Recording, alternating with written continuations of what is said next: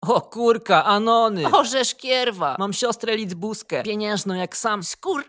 Sam jestem biedak studenciak, więc kiedy ona wychodzi do szkoły, zostaje sam na sam, z pełną szafą jej bielizny. Eldorado onanisty. Dwa czy trzy razy w tygodniu wącham je i walę nimi konia. Czasami uda mi się nawet złapać używane. Siedziałem więc sobie spokojnie, kończąc fab, kiedy nagle słyszę szczęk klucza w zamku. O kurde. Najwyraźniej zerwała się z lekcji, czy coś, i wróciła wcześniej, gotowa wparować do pokoju i zastać mnie z pindolem, zanurzonym w fałdach jej majtek. Co miałem zrobić? Wyjść jak gdyby nic, zostawiając swoje nasienie na jej bieliźnie w szafie lub na łóżku? Próbować wyjaśnień? Powiedzieć prawdę o papieżu i wyskoczyć przez okno? Mała dygresja, Anonki. Ale słuchajcie, bo to bardzo ważne dla dalszej części historii. Mamy w domu taki zajebiście wielki kufer na ubrania. Nie skrzynię, pieprzony kufer, żywcem wyjęty, z Harry Poty czy coś. Rodzice dostali go od babełę, na którąś tam rocznicę ślubu. I planowali z miejsca wyrzucić, ale siostrze Kucpannie się spodobał, więc u niej został. Nie mam pojęcia, co w nim trzymała, ale w tamtej chwili miałem naprawdę, naprawdę wielką nadzieję, że nic. Spanikowany jak sam chochlik, rzuciłem się do tego kufra, upchnąłem do niego dupą do góry i w ostatniej chwili zamknąłem wieko. Akurat, by stłumić dźwięk otwieranych drzwi. To była chyba najdłuższa cisza w moim życiu, po której rozległ się szum odpalonego kąpełę i siostra zajęła się swoimi sprawami. Ja walę, co za ulga. No tak, tylko co teraz? Leżałem skulony w drewnianej skrzynce, może trochę ponad metrowej długości, z jedną ręką boleśnie wciśniętą pod szyję i wciąż dzierżąc koronkowe majtki w drugiej. Mogłem poczekać, aż siostra pójdzie się wysrać albo wziąć sobie coś do jedzenia. I wtedy, na pełnym ninja modzie, skoczyć z powrotem do siebie. Ale ta głupia siostrełę była przekonana, że nie ma mnie w domu. Jak wytłumaczę jej, skąd nagle się wziąłem w swoim pokoju? W piżamie, ze stojącym pindolem, jej bielizną w szafie. Teleportowałem się, ja pierdziulasz. Z każdą chwilą wzrastało jednak prawdopodobieństwo, że do domu wróci tatełę i wykręcenie się jakoś z sytuacji stanie się jeszcze trudniejsze. Postanowiłem zacisnąć zęby, zachować się jak samiec alfa i posprzątać gówno, które wysrałem. Z rozmachem otworzyłem wieko kufra, gotowy rozpłakać się i powiedzieć, że ten zwierzęcy popęd jest silniejszy ode mnie. A może jednak, Jan Pawlito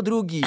o ja jebę, Anony. Myślałem, że na miejscu dostanę tam pierdolonego zawału. Przedawkowałem akodin, odpierdala mi. Zamknęli mnie w psychiatryku i faszerują syfem. Jestem drugim pierdolonym wcieleniem rolatki. Inaczej tego nie potrafię wytłumaczyć. Z miejsca w twarz jebnęło mnie zimno. Nie byłem już w pokoju mojej siostry, tylko na świeżym powietrzu. Gdzieś w pizdu na jakimś grochowie czy targówku. Dookoła ciemno. Włóczy się patologia. Bieda wychyla się za każdego odrapanego blokowego rogu. Stałem tak przez chwilę, marznąc, zastanawiając się, czy przypadkiem nie zasnąłem w tym jebanym kufrze i rodzina nie wypierdoliła mnie z nim na śmietnik. Kiedy uświadomiłem sobie, że dzwoni mi w uszach, zauważyłem to tylko dlatego, powoli zaczynały przybijać się niskie, potężne bity, wrzaski i dzwonienie szkła, odgłosy inby. Obróciłem się w samą porę, by zauważyć jakiegoś najebanego w sztok sebę, ciągnącego za sobą lekko chwiejącą się karynę. Zauważyli mnie i chyba trochę ich przytkało, bo zatrzymali się i nagle przestali zaśmiewać z jakiegoś chujowego dowcipu. Gorączkowo myślałem, co powiedzieć. Widzicie, Anony, to nie była kwestia Hurdur, tak bardzo stuleja. Nie umiem się odezwać do sprzedawczyni, hur. tak dużo przegrać. Stałem bosymi nogami w drewnianym kufrze, piżamie, na kilkustopniowym mrozie, ściskając w ręku obspermione majtki mojej siostry. Na moją korzyść przemawiało jedynie to, że sebowa parka właśnie wytoczyła się z pobliskiego klubu i była najebana na sztywno. Pierdolnąłem więc pierwszą rzecz, jaka przyszła mi do głowy. Jestem rolatka, podróżnik w czasie. To jest moje magiczne pudełko. I wiebałem się z powrotem do kufra, z debilną nadzieją, że uda mi się przenieść z powrotem do domu. Albo gdzieś, gdzie nikt nie będzie miał problemu z waleniem konia do używanej bielizny. Jan Pawlito demon, sługa szatana. Ryknąłem jeszcze dla animuszu i pierdolnąłem wiekiem. O mało, nie przytraskując sobie palców. Chyba pół godziny tam leżałem, czując się jak kutas w rurze od odkurzacza. Zanim w końcu odważyłem się wyjrzeć na zewnątrz. Byłem w pełni przygotowany na zobaczenie polackich mord, seby z karyną, próbujących zrozumieć, o chuj mi chodzi, lub dzwoniących po karetkę. Z zaskoczeniem więc zauważyłem, że znów jestem w pokoju siostry. Na zewnątrz znów było jasno. I co najważniejsze, byłem sam. Wyskoczyłem z kufra na pełnej kurwie, rzuciłem gacie do szafy, spierdoliłem do siebie i włączyłem kompa, że siedziałem tam cały dzień. Siostra wróciła jakąś godzinę później, nic nie podejrzewa. Gaci chyba nie znalazła. Wciąż się nie mogę kurwa pozbierać, ale muszę ją chyba zapytać o ten jebany kufer. Ja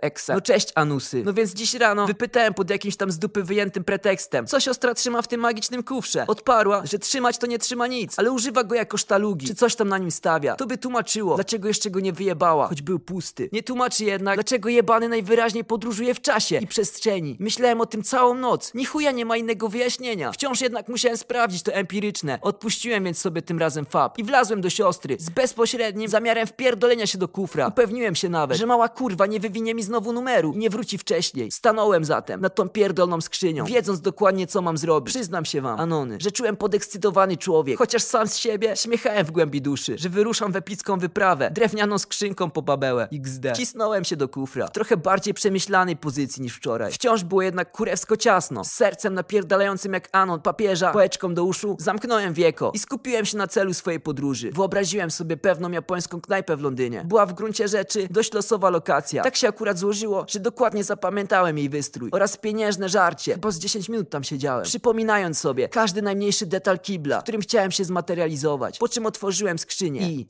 Gówno! Wciąż byłem w pokoju mojej siostry. Smutłem jak sam chuj. Anony, smutłem jak pojebany. Osunąłem się z powrotem do kufra, pozwalając wieku zatrzasnąć się nade mną. Mam kurwa za swoje. Często napalam się na coś absolutnie niemożliwego, a potem czuję źle, kiedy w końcu się to nie stanie. Ja pierdolę. Co ja poradzę? Że chciałbym czegoś więcej od życia. Czegoś więcej nawet niż to słynne ruchanie. A teraz, znowu, będę musiał wrócić na kraszą, słać zlewy, śmieszkować z papieża, uśmiechać z barki. Miałem ochotę się zajebać. Po prostu zostać w tym jebanym kufrze na zawsze. I dopełnić w nim mego stulejarskiego żywota. Nagle usłyszałem pukanie. Ja pierdolę. Mówiłem tej głupiej kurwie, że jeżeli będzie wracać wcześniej, to ma do mnie zadzwonić. Teraz ni chuja się nie wytłumaczę. Ze wszystkich tych tygodni bieliźniego onanizmu. Smuga światła padła na moją twarz. I z zaskoczeniem spojrzałem prosto w lekko skośnawe oczy. Jakieś lożki w czarnym fartuchu. Przepraszam, Zapytała po angielsku. skąd pan się tu wziął? Ruchałbym, nie powiem, ale naprawdę Anony. Srał już pies tuleje. Nawet Zyzowi zabrakłoby języka w gębie. Wyplątałem się z własnych kończyn i usiadłem, by rozejrzeć się po pomieszczeniu, które bez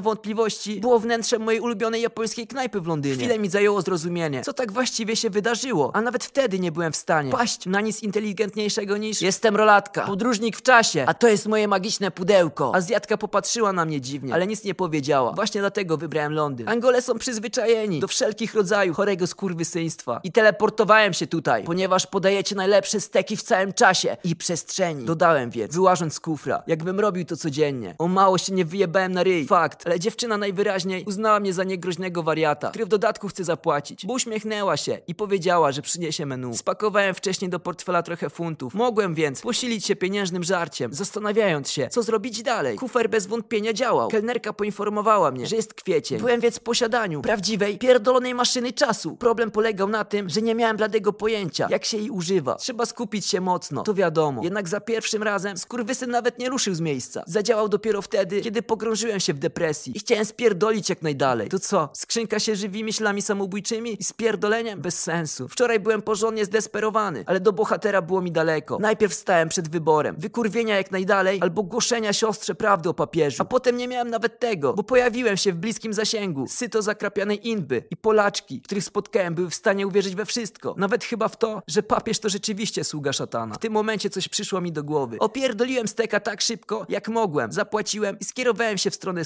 skrzynki. Kelnerka zaciekawiona. Deptała mi po piętach. I teraz pan tym odleci do swojego czasu? Spytała z nutą kpiny w głosie. Owszem, odpowiedziałem, tak swobodnie, jak tylko potrafiłem. W planach awaryjnych miałem udawanie najebanego, albo odpierdolenie magika. Muszę ją tylko rozgrzać. Potrzebuję kilku słów zachęty. Pakowałem się do kufra, odchrząknąłem i wrzasnąłem. Jan Pawlito to sługa szatana! Po czym jebnąłem wieko na miejsce. Zlany potem, odliczyłem do dziesięciu, gorączkowo myśląc o domu. Ja pierdolę, a jeśli to jednak nie działa? Jeśli leżę wciśnięty w starą skrzynię, na środku londyńskiej knajpy, a pieniężna Azjatka chichocze z mojego spierdolenia, obróciłem się z trudem na plecy, podciągnąłem kolana pod brodę i nagłym, kopniakiem wyjebałem wieko do góry, gotowy wrzasnąć coś o awarii silnika i pierdolonych cyganach kradnących paliwo. Zanim zdążyłem wziąć oddech, wiedziałem, że nie ma takiej potrzeby. Patrzyłem na zwyczajny, polacki sufit pokoju mojej siostry. Wyskoczyłem z kufra jak pojebany i zastanowiłem się przelotnie, czy nie zaćpałem przypadkiem jakiegoś akodinu przez sen. W kieszeni miałem jednak paragon z japońskiej knajpy.